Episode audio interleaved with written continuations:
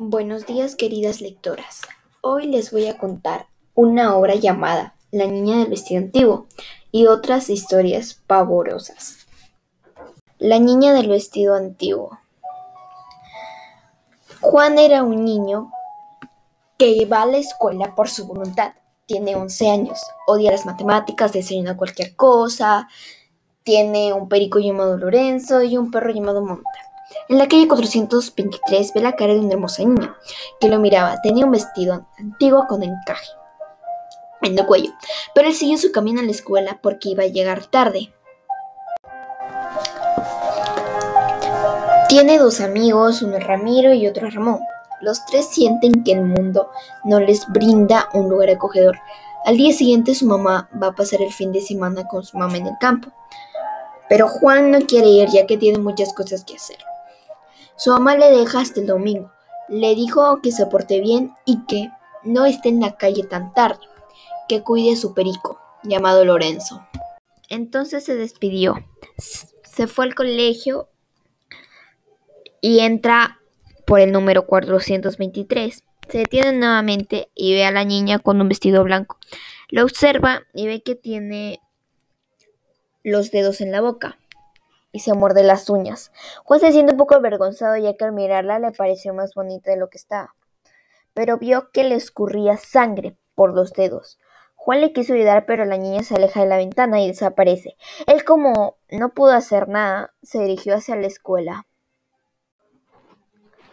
Al otro día, él se animó a hablarle y entonces la niña le dijo que pasara.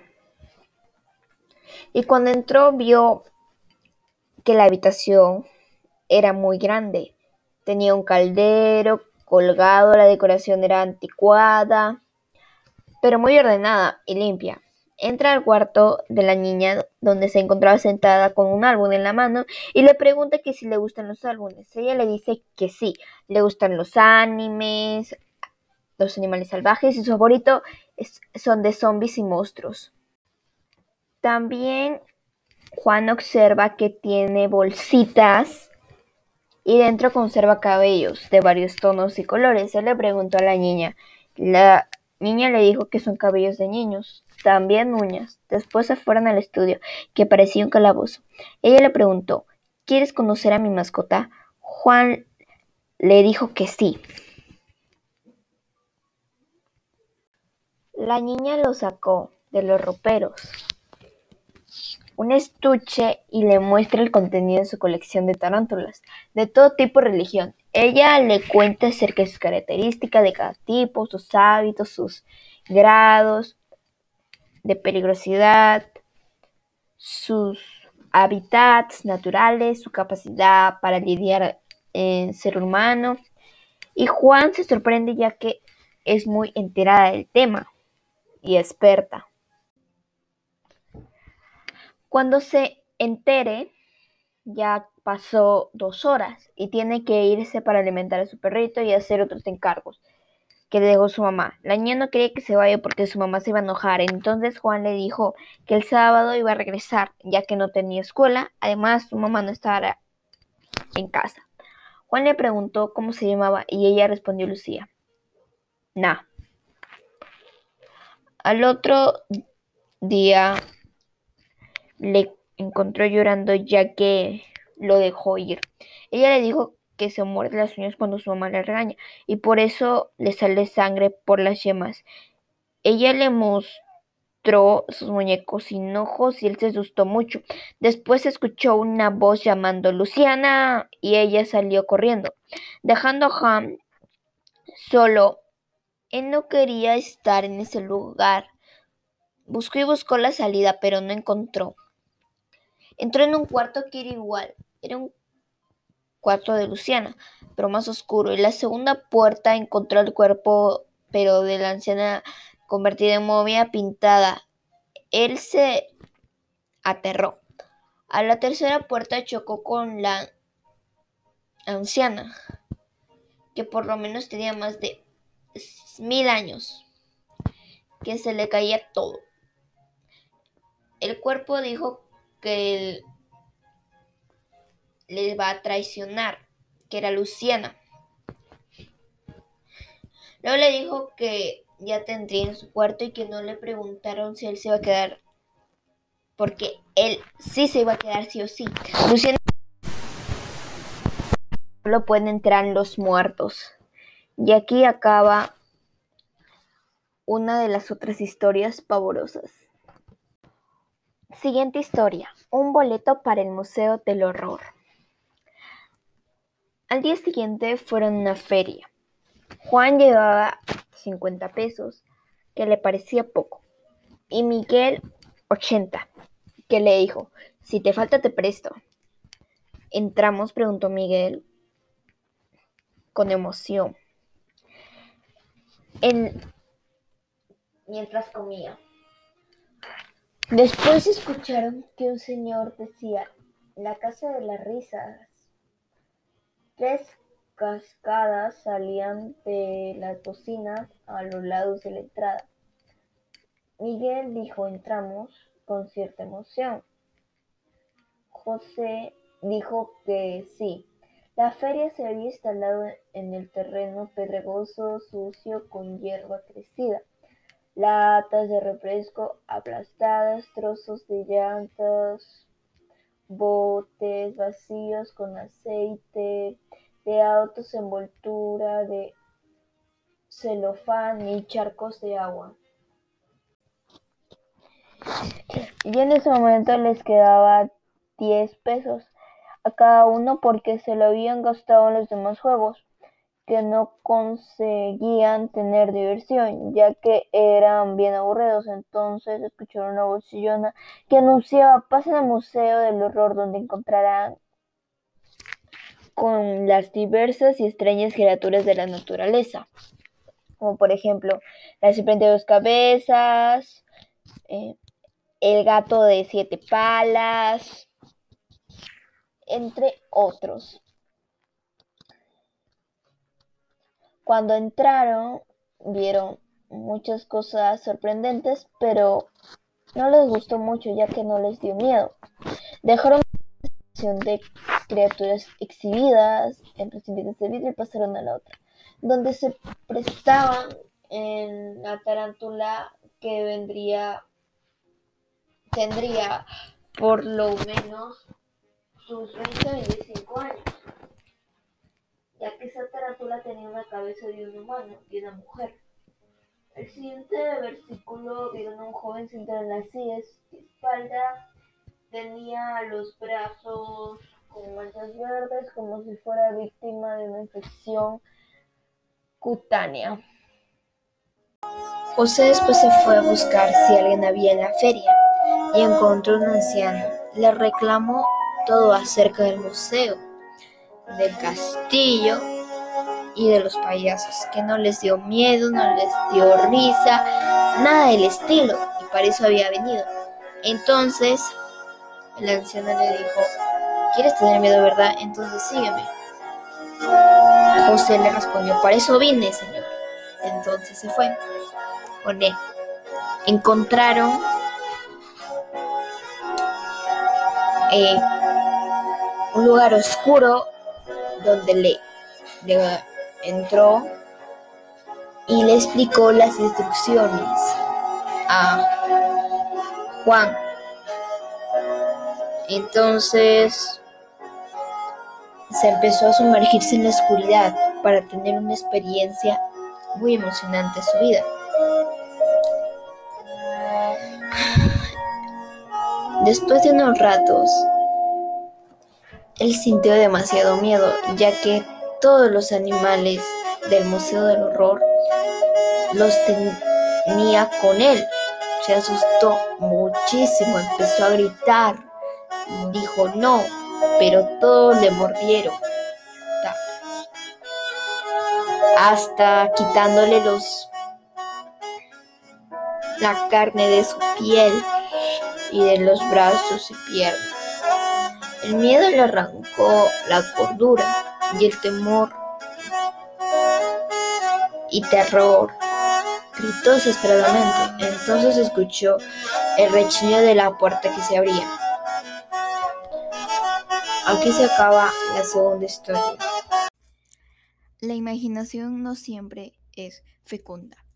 Ciro era su amigo de Mefesto.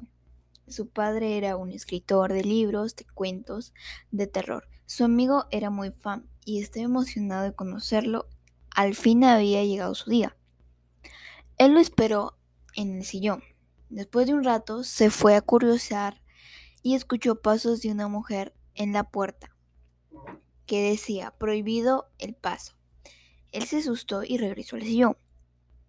Él le contó a Manifesto que escuchó una voz en el sótano. Mefisto le dijo que hace años nadie había entrado ahí. Él sigilosamente bajó al sótano a ver qué estaba pasando. Todo estaba oscuro cuando escuchó el murmullo de cómo escritor estaría arruinado si alguien entrara al sótano. A él le citó mucho. Él encontró siete puertas similares. Ahí encontró bestias reales de los cuentos del papá de Mefisto, que era su escritor favorito. Después volvió a escuchar la voz de la mujer. Le contó que necesitaba ayuda, quería salir de ahí, y se dio cuenta de que era la mamá de Mefisto. Él abrió los ojos, tenía una fuerte jaqueca y encontró orina y sangre, restos de esqueletos humanos. Respiró hondo y se dejó atrapar por un hombre mitad demonio y mitad humano. Fin. Envidia. Eduardo era un niño que siempre escuchaba a sus padres discutir. Eduardo estaba harto. Era la tercera vez que sus padres discutían. Eduardo nunca hizo nada para engullecer a sus padres. Ellos le pegaban demasiado. Él estaba muy mal, algunas veces desaparecía, otras veces llegaba tarde y no pedía permiso a sus padres. Él quería estar en paz como cualquier otro niño. Él miró hacia la ventana y vio a un niño. Él fue a ver a la casa abandonada. Cuando entró no lo encontró. Vio la ventana de su cuarto y vio al niño con un cuchillo. El asustado golpeó el vidrio de la ventana con tanta fuerza que se cortó el antebrazo. Él salió corriendo, se apretó el antebrazo nervioso, salió a llamar a su madre y no contestó. Él entró a la cocina por un trapo, llamó a Femis, que era su gato, y se lo llevó. Encontró en la cocina un cuchillo. Ella no se sentía bien ya que mucho le pegaban. Él decía que sus días eran un cadáver. Él estaba harto. Se fue a su cuarto y vio otra vez a la ventana. Ahí pudo ver una soga, una silla de madera debajo de ella. Él no lo pensó dos veces, se fue directo hacia la casa. Él echó un vistazo hacia la ventana de su propio cuarto y estaba vacía. Se subió y respiró hondo. Ya no había vuelta atrás. Él vio la ventana por última vez y se dio cuenta de que estaba su madre y su padre con el otro niño, que era el impostor. Pero era el mismo niño ya que reflejaba de cómo se sentía y lo que quería hacer. El niño estaba sonriendo. Él desesperado, pero ya era demasiado tarde. Levantó su mirada, sonrió discretamente y se despidió. Las hojas muertas. Un anciano de regreso a su casa pasó por un cementerio. Con pasos muy lentos, las lápidas de ese lugar sobresalían. Deseó encontrar la salida lo antes posible porque el lugar daba mucho miedo. Él corrió, pero lo habían atrapado dos sujetos. Él tuvo la sensación que ellos no tenían lengua. Ellos eran jirones de carne podrida, es decir, hombres muertos. Él corrió y corrió. Alguien le dijo, ¿dónde vas? El anciano le dijo que a su casa. Él esperaba a su esposa, pero la voz le dijo que siempre lo mismo que todos sus hijos y su esposa estaban muertos. Mira tu nombre en la lápida. Ni la muerte pudo arreglarte la memoria. Somos una familia. Isaac era un niño que ya estaba cansado de vivir en su casa. Su padrastro le trataba muy mal y su mamá siempre lloraba. Un día decidió largarse de la casa y nunca volver para darle un merecido a su padrastro. Ese día llegó y vivió mal ya que tenía envidia a los niños discapacitados que no tenían brazos, piernas, eh, orejas, ojos, que estaban ahí pidiendo limosna. Él siempre iba a los mercados a buscar basura y encontrar sobras. Un día se encontró con un niño que lo estaban golpeando. Tenía discapacidad. Se llamaba Porfiro. Se hizo amigo de Isaac. Porfirio le invitó pan porque él ganaba bien. Un día le dijo que tenían un albergue donde varios niños vivían ahí. Les daban comida, un lugar donde poder vivir feliz. Y tenían un papá que se llamaba Papá Joaquín. Un día le dijo a él que si quería irse para que lo trataran bien y no estuviera ya viviendo mal ahí en la calle. Le contó que en tres meses siempre tenían que llevar a un invitado, pero en realidad él no quiso. Pero después él se fue corriendo y le dijo que ya no me hables, ya no quiero ser tu amigo. Cuando se fue corriendo, Porfirio lo encontró pegando. Él lo rescató y, le y después le dijo que sí. Entonces cuando llegaron a ese lugar vieron a varios niños discapacitados. No tenían manos, piernas, ojos, nariz, eh, lengua y eran demasiados. Pero cuando entró, vio el lugar, era feo. Entonces ahí conoció a Jorge Joaquín, que era el papá de, de todos los niños que estaban ahí. Entonces, como era su invitado especial, le, dieron varia comida como un buffet. Él no se lo esperaba, estaba ya dudando. Él trató de buscar una salida. Y cuando llegó casi a la salida, encontró un montón de pastillas, dagas, jeringas, medicinas, cajas, algodón, alcohol, todo estaba iluminado. Había una cantidad de recipientes múltiples, repisas, que contenían partes humanas, riñones, orejas, ojos, lenguas, dedos, narices, manos, testículos, pies. Isaac tuvo miedo, ya que no se había dado cuenta de lo que se había metido y esos niños discapacitados, sus órganos estaban en los frascos. Él ya no sabía qué hacer porque no encontró otra salida, no había ventanas y entonces entró el papá Joaquín. Él ya, ya empezó a llorar, ya, y dijo, te prometo que ya no voy a salir. Y pero el papá Joaquín le dijo, pon tu mano acá. Le iba a cortar sus dedos y él ya sabía que era su fin. Y le deseó lo peor a Porfiro. El viejo, sin voltear a verlo, cortó otro trozo de riñón. Él se comía los riñones de los niños y dijo enfadado que ya no quería oírlo por fin porque él estaba llorando, ya que tenía un amigo de verdad y le arrancaron la lengua. El hallazgo. Bruno era un niño que le gustaba jugar mucho el partido.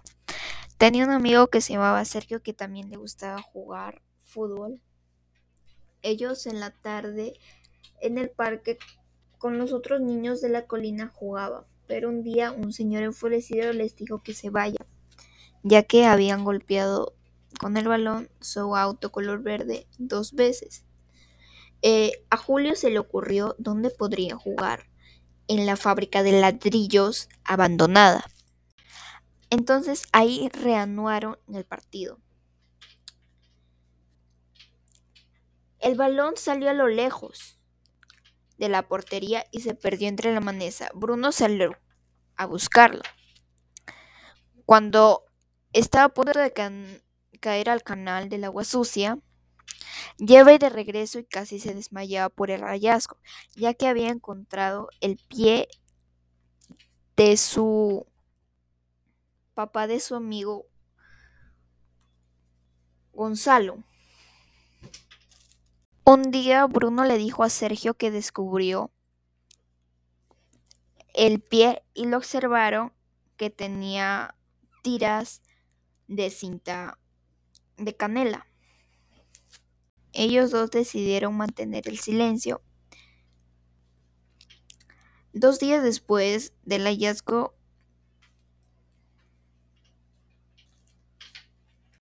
habían puesto cinta amarilla alrededor del sitio del hallazgo. Los demás chicos murmuraron entre sí. Habían encontrado el pie y el resto del cuerpo. El rumor se expandió por toda la escuela. Entre los maestros corrió la versión que el cuerpo encontrado era el papá de Gonzalo. Gonzalo no regresó más a la escuela y su ausencia le alivió a muchos de sus compañeros ya que fueron las víctimas por haber ido a ese lugar y jugar el partido. A la salida caminó solitario Bruno. Pasó por la ladrillera abandonada y se detuvo. Él cruzó la improvisada cancha de fútbol hasta llegar a un lugar donde estaba el hallazgo del pie. Ya no se encontraba. Habían removido la tierra. Él sacó su pantalón del casquillo de bala que le había regalado Sergio. Lo miró y lo apretó entre sus dedos y al final lo lazó en las aguas sucias del canal. Él sonrió, regresó a su casa ligero, ya no tendría una carga más en el hombro y no quería tener un destino que él no deseaba. Él ya estaba más aliviado. Y así termina esta historia.